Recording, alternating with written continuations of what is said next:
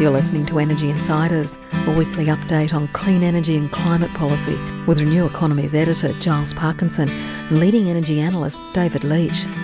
Energy Insiders is brought to you by Solaray Energy, experts in solar PV, storage and monitoring, and Watt Watchers, providing super smart devices to monitor and manage energy use. Hello, and welcome to this episode of Energy Insiders. My name is Giles Parkinson. I'm the editor of Renew Economy. And joining me, as usual, is David Leitch, ITK analyst. David, how are you? Very well, thanks, Giles. Trust you're well. Trust uh, our listeners are also uh, well and enjoying life. And uh, a special welcome to our uh, guest today. Yes, look, um, I'd like to welcome Tim Storer, the independent senator from South Australia. Tim, thanks for joining us. Oh, thank you very much. Thank you for the opportunity. Look, we're having you on board today because you have been announced uh, just last week as the chair of a new parliamentary inquiry into electric vehicles. Now, it's pretty unusual, isn't it, for an independent senator to be uh, granted or to be allowed by the major parties to become a chair of something like this? How, how, did, that, how did that happen? Ah, uh, well, I think perhaps the, uh, the uh, issue itself merits it, and uh, it was welcomed by both the uh, government and uh, Labor and the Greens, and I believe that uh, perhaps uh, that uh, you know there's could be some cross-party support for this initiative, and that may have led to this unusual situation. Well, look, let's only hope so. So, look, it is an electric. It's an inquiry into the electric vehicle. Um, um, I guess, I guess the market potential. Can you just give us a brief explanation of what it is that you're looking into and what it is that you hope to achieve from this? Yes. Well, I felt it was important that uh, the uh, com- committee uh, that I am chairing uh, be able to, at the you know, federal federal level, obviously being a Senate inquiry uh, into the potential economic, environmental, and social benefits of widespread electric vehicle uptake in Australia. And partnered with that is uh, measures to support the, the uptake, the acceleration of electric vehicle uptake in, in Australia.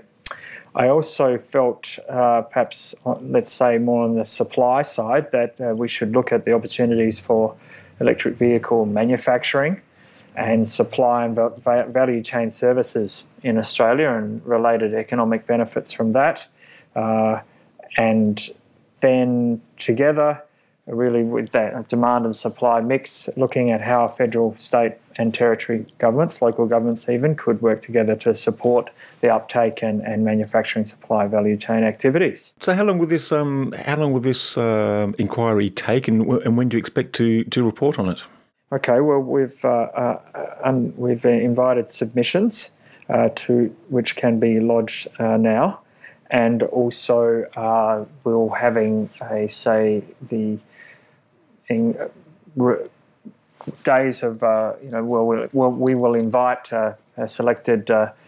groups to um, take part in hearings, both in Adelaide and Canberra and Melbourne, and that will be in August and the uh, report will be generated from both of those two activities uh, with uh, completion by October. Mm. So, Tim, it interests me. Um, Senate Select Committees. Um, there's a lot of mm. things to say about them, but firstly, could I ask just what kind of budget do you do you, and resources do you actually have? Ah, well, the uh, Senate itself has a, a department which uh, is set up to uh, facilitate these such committees, uh, and they will adjust, I'm told, accordingly to the interest and uh, uh, requirements needed. So I'm not privy to any particular budget setting, uh, but it's more uh, what what is deemed uh, you know appropriate to resource the inquiry to best report to the Senate itself on this matter. So, so, someone will actually end up writing a report based on the submissions and the interviews, uh, a draft yes. report, the secretariat, will they, which will correct. then go to the committee for approval? Correct, correct. That's correct. The secretariat will be uh, driving the uh, the uh, excuse the pun the um, the report uh, generation, and yes, correct. The committee will then see, uh, approve that. And then the report is tabled, and and. Um, is that I guess most of them just die at that point of time and become a reference for someone else, and very occasionally a report becomes useful in some other perspective. Well, I'm hoping that this one is is very useful uh, in terms of driving uh, desire to have uh, uh you know, new actions that can come bring about. Because I think we all know that um, that you know in many other countries and markets in the world, electric vehicle uptake is significantly higher than Australia, and it's having benefits for those countries. And uh, so it's you know there's there's many reports uh, uh, that as you have just noted, which provide uh, some some benefits, particularly one just recently by the PricewaterhouseCoopers on and with the Electric Vehicle Council talking about the boost to GDP and net employment and the savings that will flow to electric vehicle owners, and uh, also elimination of uh, significant amount of imported imported oil and and and also emissions, which is uh, I think uh, quite uh, uh, important aspect as well in terms of our our push to the Paris Agreement. Yes, on the other hand, everything comes at a cost and. As I think some of our listeners will be aware, the petrol excise is a major revenue earner for the mm. federal government. Uh, and, to the extent that electric vehicles are taken up, that, that will reduce that excise. It's, it's been a long standing sort of issue with me that the public accepts the petrol excise as, as a good thing or doesn't think about it, but is always so anti a carbon tax. But, but I guess mm. any federal policy uh, will have to take that into account as well. And then I guess the inquiry is also going to look at one of my other pet bugbears, which is state and even local government policies. Yes. Um, so at the federal level, there are a variety of actions that could could be um, uh, said by you know, the report through the submissions and the hearings to uh, bring about, and you've, you've, touched upon some of them. Uh, then, I mean, the, there's a discussion of the need for uh, reassessment of the fuel excise tax uh, due to and to perhaps more of a re- looking at a road road user charge. Uh, then, but at the state level, um, there's the opportunities to uh, review uh, vehicle registration or stamp duty charges for electric vehicles because of the, you know, reflecting the, the, the benefits that will come from from them. And uh, I think also something perhaps uh, of interest will be possibilities of, of at the local government of assistance for electric vehicles moving around the city and bus lanes and even perhaps free parking as well as an initiative that at the local level that could be undertaken to assist people.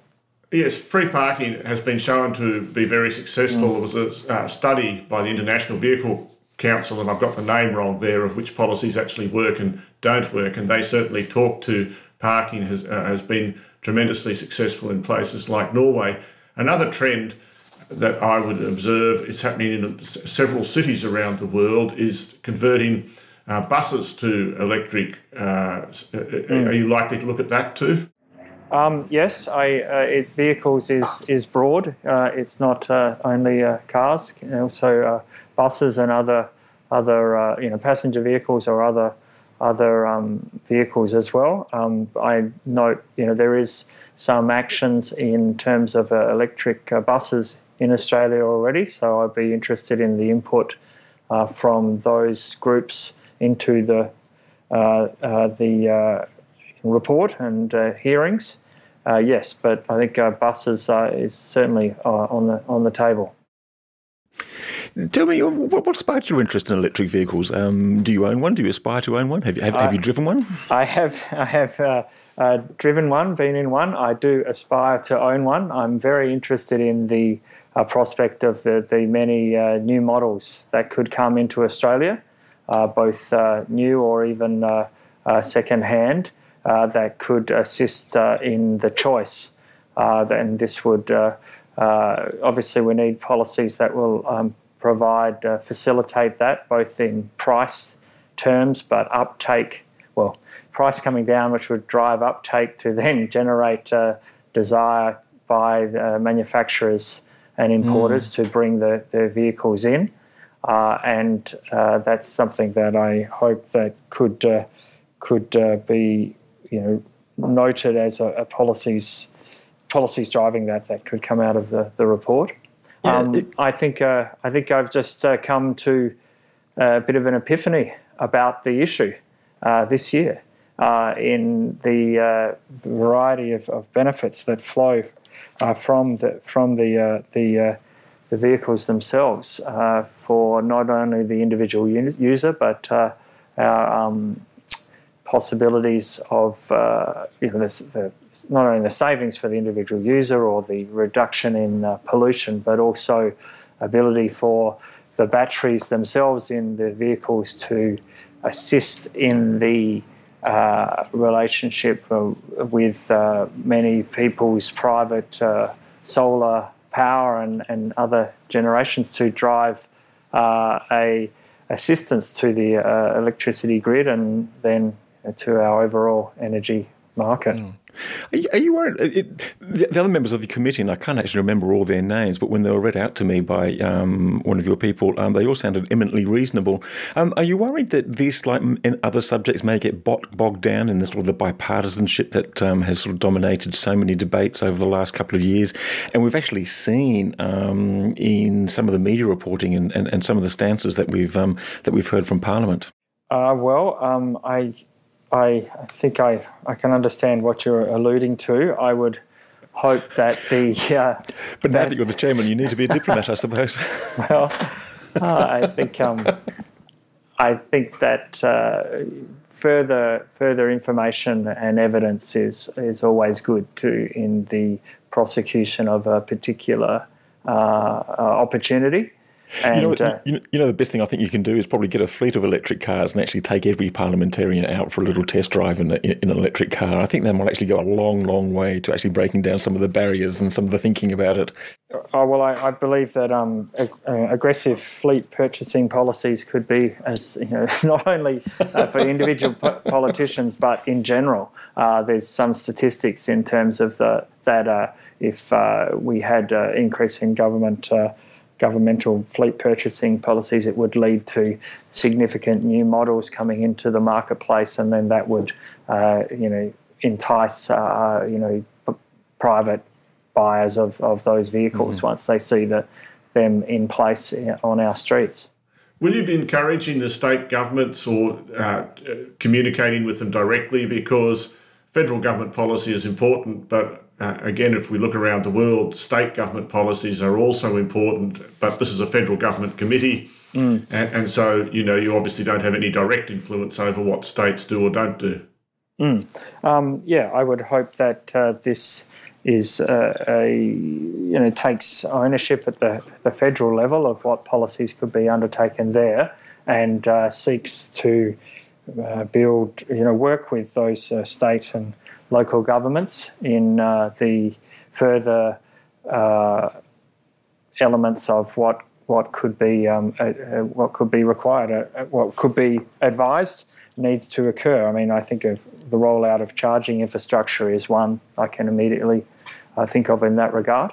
Um, so I hope that it won't be too prescriptive, but um, but will be taken as uh, a useful addition to considerations in this area. And you, you mentioned um, the demand side, which is what I think I personally focus on more heavily. But mm. as a, speaking as an ex-analyst of companies, I'm always a little cautious on companies going into new business like vehicle manufacturing, mm. which at the end of the day has a pretty sorry history in Australia um, in terms of profits. And I, I, question, even at this extremely early stage, despite our growing population, whether we are the global marketplace, you know, that vehicles here could ever be exported to any further than New Zealand. Mm. Um, and, and, and, yeah. Well, I think um, with uh, further domestic uh, uptake, uh, that the and the different model, as I understand it, used in production of these vehicles, uh, versus the traditional internal combustion engine process that uh, there uh, would enable uh, perhaps uh, innovative new startup or new new companies to service the marketplace here in Australia with uh, their um, the vehicles. Our, our uptake is so low at, at, present that I don't want to consign um, myself or the, you know the process to uh, that it's not not possible without a significant export of uh, of vehicles. And, and, another way of looking at it is that Australia, I believe I'm correct in saying, doesn't have any explicit emission standards for the vehicles that are currently either on the road or being sold at the moment, and that we effectively import all our standards by taking those that are used in overseas models. Mm. One way to incentivise electric vehicles would be to impose fairly tough standards on emissions in, of existing vehicles. Yes, uh, the, the, uh, there have been um, several uh, uh, uh regulatory impact statements undertaken by the the government, uh, the Ministerial Forum on, Forum on Vehicle Emissions, both on light passenger vehicles and then also in general on noxious uh, substances. I think there's a, a, call to increase the uh, standards from the present Euro 5 to 6, as I understand it, which would provide an impetus for with the um, you know additional additional cost of of uh, heavy, you know large uh, emitting uh, vehicles that with electric vehicles or even uh, hybrids, uh, plug-in hybrids being much lesser, that they would have a, a, a price price competitiveness which would drive uptake uh, of them. You, you, you know, in in in, um, in, your speech, I think um, I listened to um, a very good speech you made in Adelaide at the uh, storage conference in um, in March, and also in your announcement last week, um, you're talking about the slow uptake of electric vehicles in Australia, 0.2 percent, I think, mm. but um, also the forecast of a 50 percent uptake by 2040, and I think that came from Bloomberg, and it was interesting to note the Australian Energy Market Operator had forecasts which were, if anything, slightly more ambitious than that. Mm. Is it? Is it a bad thing that Australia has a slow start and then a um, then and sort of comes down the track sort of you know more quickly, or, or, or do you think um, what are the advantages of keeping pace with the rest of the world right at the start? Well, I can, I can understand the sort of glass half full uh, approach you're thinking of there, but uh, as I understand it from groups like uh, the Electric Vehicle Council, they would say that we are already you know, seven years behind other markets. So uh, I think I would advocate that um, uh, further delay uh, to therefore be able to um, leap leap at some later date forward. Um, I wouldn't necessarily advocate that. I think that, that it's it's enough at the moment if you visit or uh, see visit or other markets see the benefits from that are occurring there. I think that um, it's uh, appropriate to take action now such that uh, the ultimately the, the benefits can start flowing to to our society uh, now mm. rather than uh, waiting to waiting further to see see what what mm. what might transpire because uh, I think that it without significant action um, we're going to be you know further behind. I would I would take a, a more negative uh, viewpoint yeah. of it. Some of the um, some of the discussion has been about any sort of incentives towards um, electric vehicles as either something that favours the rich, or some people have even described it as something like a carbon tax of wheels. I think that sort of description goes as well to emissions targets or sort of um, fuel efficiency targets as well. How do you overcome then that sort of resistance and that sort of attitude? Uh, well, I think that uh, uh, further further study, reporting, uh, shining a light, building the the uh, uh, you know bridges and coordination with with between the government levels will uh, assist in meeting those you know those criticisms as you've stated there, and I think uh, further understanding of of how um, the electric vehicles, the batteries themselves, could assist the current uh, energy uh, marketplace and be, um, uh, you know, to in, in general would would negate some of those some of those criticisms. Mm. I, I, think myself it's uh, simpler than that. I, I think it's a matter of making it something that provides incentives rather than increased costs. And you bury higher costs in tighter standards, which nobody, no consumer, even even a journo at the Australian can't actually pick up how it increases costs. It's because it's buried in a tighter standard. And things like free parking, as I must have said 10 times on this podcast, actually don't cost anyone anything to start with because there aren't any electric vehicles. And uh, but they provide an incentive to get one. So the costs at the beginning um, are, are, always very low of these of these incentives. Mm.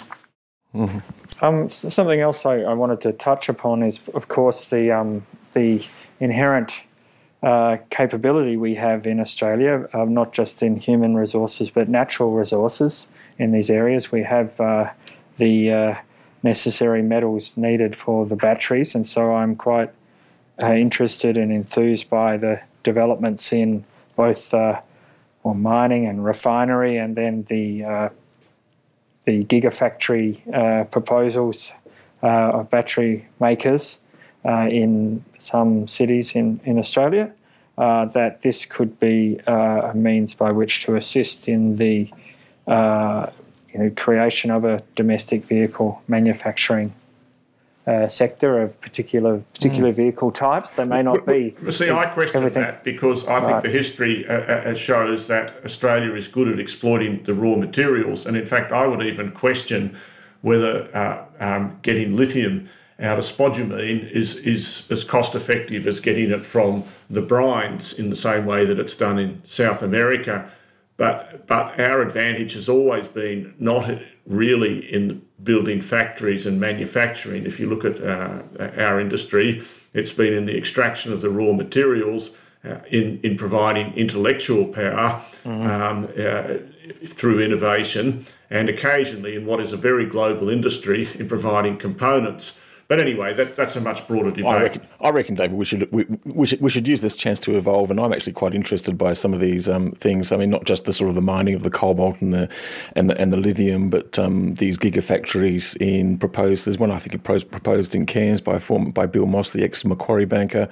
Another one proposed in Darwin, and I'm fascinated by the. Um, by the declared intentions, at least, of Sanjeev Gupta mm. and his uh, low cost electric vehicle in Adelaide. And um, I'm equally fascinated by not just the idea that he could, um, he thinks he can build electric vehicles in Australia, but also have them manufactured quite cheaply, based um, equally largely upon the lower cost of energy that would come from solar and storage and what have you. And I should also point out that we've actually got a couple of smaller um, bus and specialty um, EV manufacturers. There was one in Adelaide, which just produced a an electric ute for the Olympic um, for BHP to use underground at Olympic Dam, where um, you know the traditional diesel engine is um, is, is, a ghastly thing to have um, under, in an underground mine. So they've developed an electric vehicle there, and um, we're also sort of reasonably. Um, uh, we're doing quite well on electric charging network or mm. electric charging station developers. So, I guess um, Tim, just to sort of wrap up on, on, on, on this, that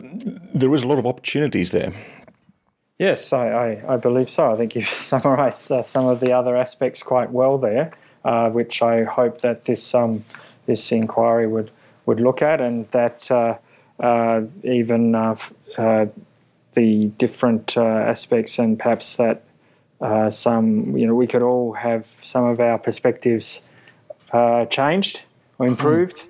or have new new new information to consider in for um, the overall good of the the uh, consumer base here in Australia, and that's what I hope the inquiry would would find out. And well, we wish you good so. luck and um, and thanks for joining us. But look, um, do stay on the line. Um, probably a good time now just to sort of turn towards the news of the week. Before I do so, I'm going to thank our okay. sponsors, um, Solaray Energy and Watt Watchers. Um, do stay on the line, Tim, because um, we might throw to you um, during this. Okay. Um, now, David, um, a few things to talk about this week. Now, you actually spent some hours this morning listening to the Energy Security Board webinar. Um, I missed it, unfortunately. What did um, what, what, what did I and um, many of our listeners miss? Uh, three hours of quite interesting discussion. Uh, I must say, it made me late for lunch, but Giles, but I'd do it again.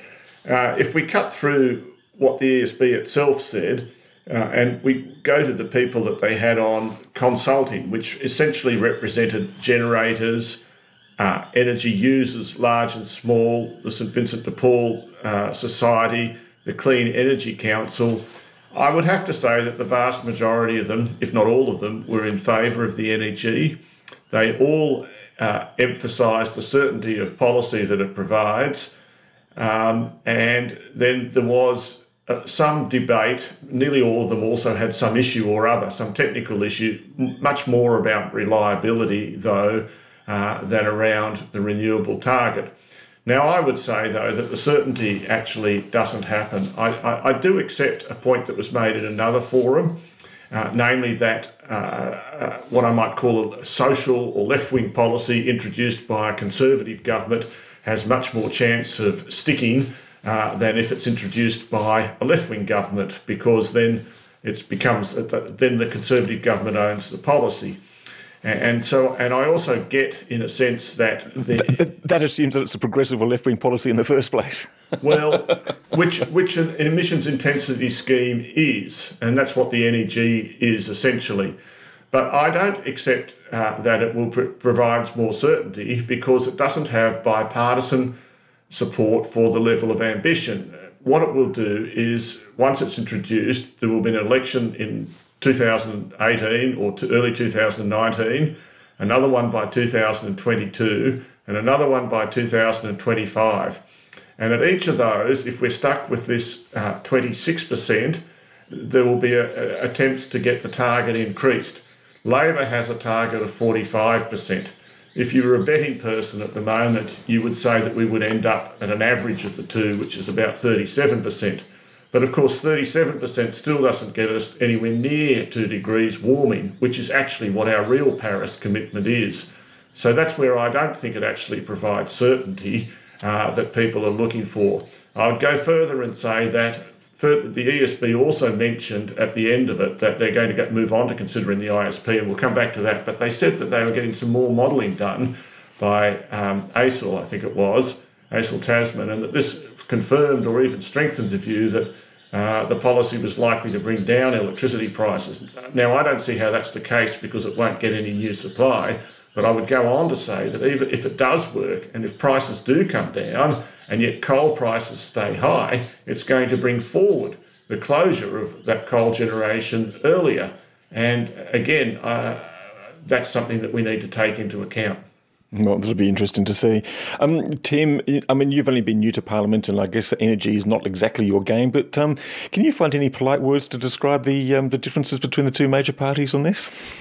Ah, uh, well, I think uh, I would perhaps uh, look at the the role I play, which is to, you know, review legislation that comes before me, uh, and I am hopeful that certainly, uh, I think all Australians would be hopeful that the the we can have some more certainty uh, around this this very important uh, issue that, that has been lacking in the last uh, 10, 10 plus years. Uh, and so, on that level, you know, I, I, look forward to seeing what comes out of the August meeting on the the, the NEG in terms of uh, what uh, what what what is actually agreed to and whether that is workable uh, and uh, will you know get mm. get certain you know reasonable support, possible support by the two major parties, uh, which I think would uh, perhaps uh, um, provide some certainty going forward, bad, badly needed. Yeah. And Charles, I think we've got two other big reports which may or may not be this week, but are certainly in the offing. One is the ACCC report into electricity prices and whatever that may have to say about gentailer market power. Uh, and the second one is, of course, the ISP. And, and your, is, is there some hint that, that that's going to be delayed a bit? Well, I think it already is. It was supposed to be out the late last week, but um, then it was going to be this week, and now I'm told it's going to be next week. So um, I'm not too sure what's going on there. The ACCC report is going to be interesting. Um, Grattan Institute came out with a report um, today on wholesale prices, and I was astonished to see that they attribute only 2% of the price rises to the gaming in the market, which I think is a bit um, optimistic or pessimistic or, or, or, whatever. I would have thought it would have been a lot um, more than that. So it'll be interesting to see what the ACCC has to say about that. And um, we've certainly seen the impact of the Tesla battery into probably what Australia's smallest energy market is, the FCAS market in South Australia. But mm. just the presence of that battery has actually reduced those prices and just shown to me that really some of these markets have nothing to do with the cost of delivery, but all, all to do with the market power. So um, I'm going to be fascinated to see what the ACCC says. Um, I would also just like to point out that with the ISP, there was a uh, report from the ElectraNet talking about their favoured option to link South Australia and New South Wales. I don't know whether you got a chance to see that, David, but um, I did see that, and, and that was one set of options. And again, it's the complexities of the ISP of how of all this investment going to be paid for, and, and how does it compare with um, more disaggregated approaches to to to the markets. And uh, in, in, my view, is the transmission is going to be needed, but I'm sure there'll be lots of room for debate. And I want to throw in a plug for your conference that you and Informa ran last week on large scale solar. This wasn't, uh, I must say, I learned a lot from that conference, far more than I expected to. And what I liked about it is it was everyone felt they were among friends there, so they were relatively open. And I, I, heard what I heard was uh, presentations for some companies that are really settled in for the long haul here in Australia and are going to be alternatives to the big gentailers, whether it be uh, uh, CWP or, or, or, a number of other companies. We're going to get some new forces emerging in the market, uh, some big long term serious players that over time are going to build a bunch of new generation. And I think that's uh, very much to be encouraged. Indeed, indeed, and I was very heartened by that as well. And hopefully, Tim, um, we through your um, inquiry into electric vehicles and other things also get more competition into the motor vehicle market and start speeding that transformation as well. Because um, I, for one, um, like you, I've driven an electric vehicle and fascinated by it. Can't wait until I can afford one, which may, may be a while. But um, but look, good good luck with it, and um, thanks for joining us today. Oh, thank you very much for having me. Thank you. Good on, and thanks, David. We'll talk next week. Cheers, Charles.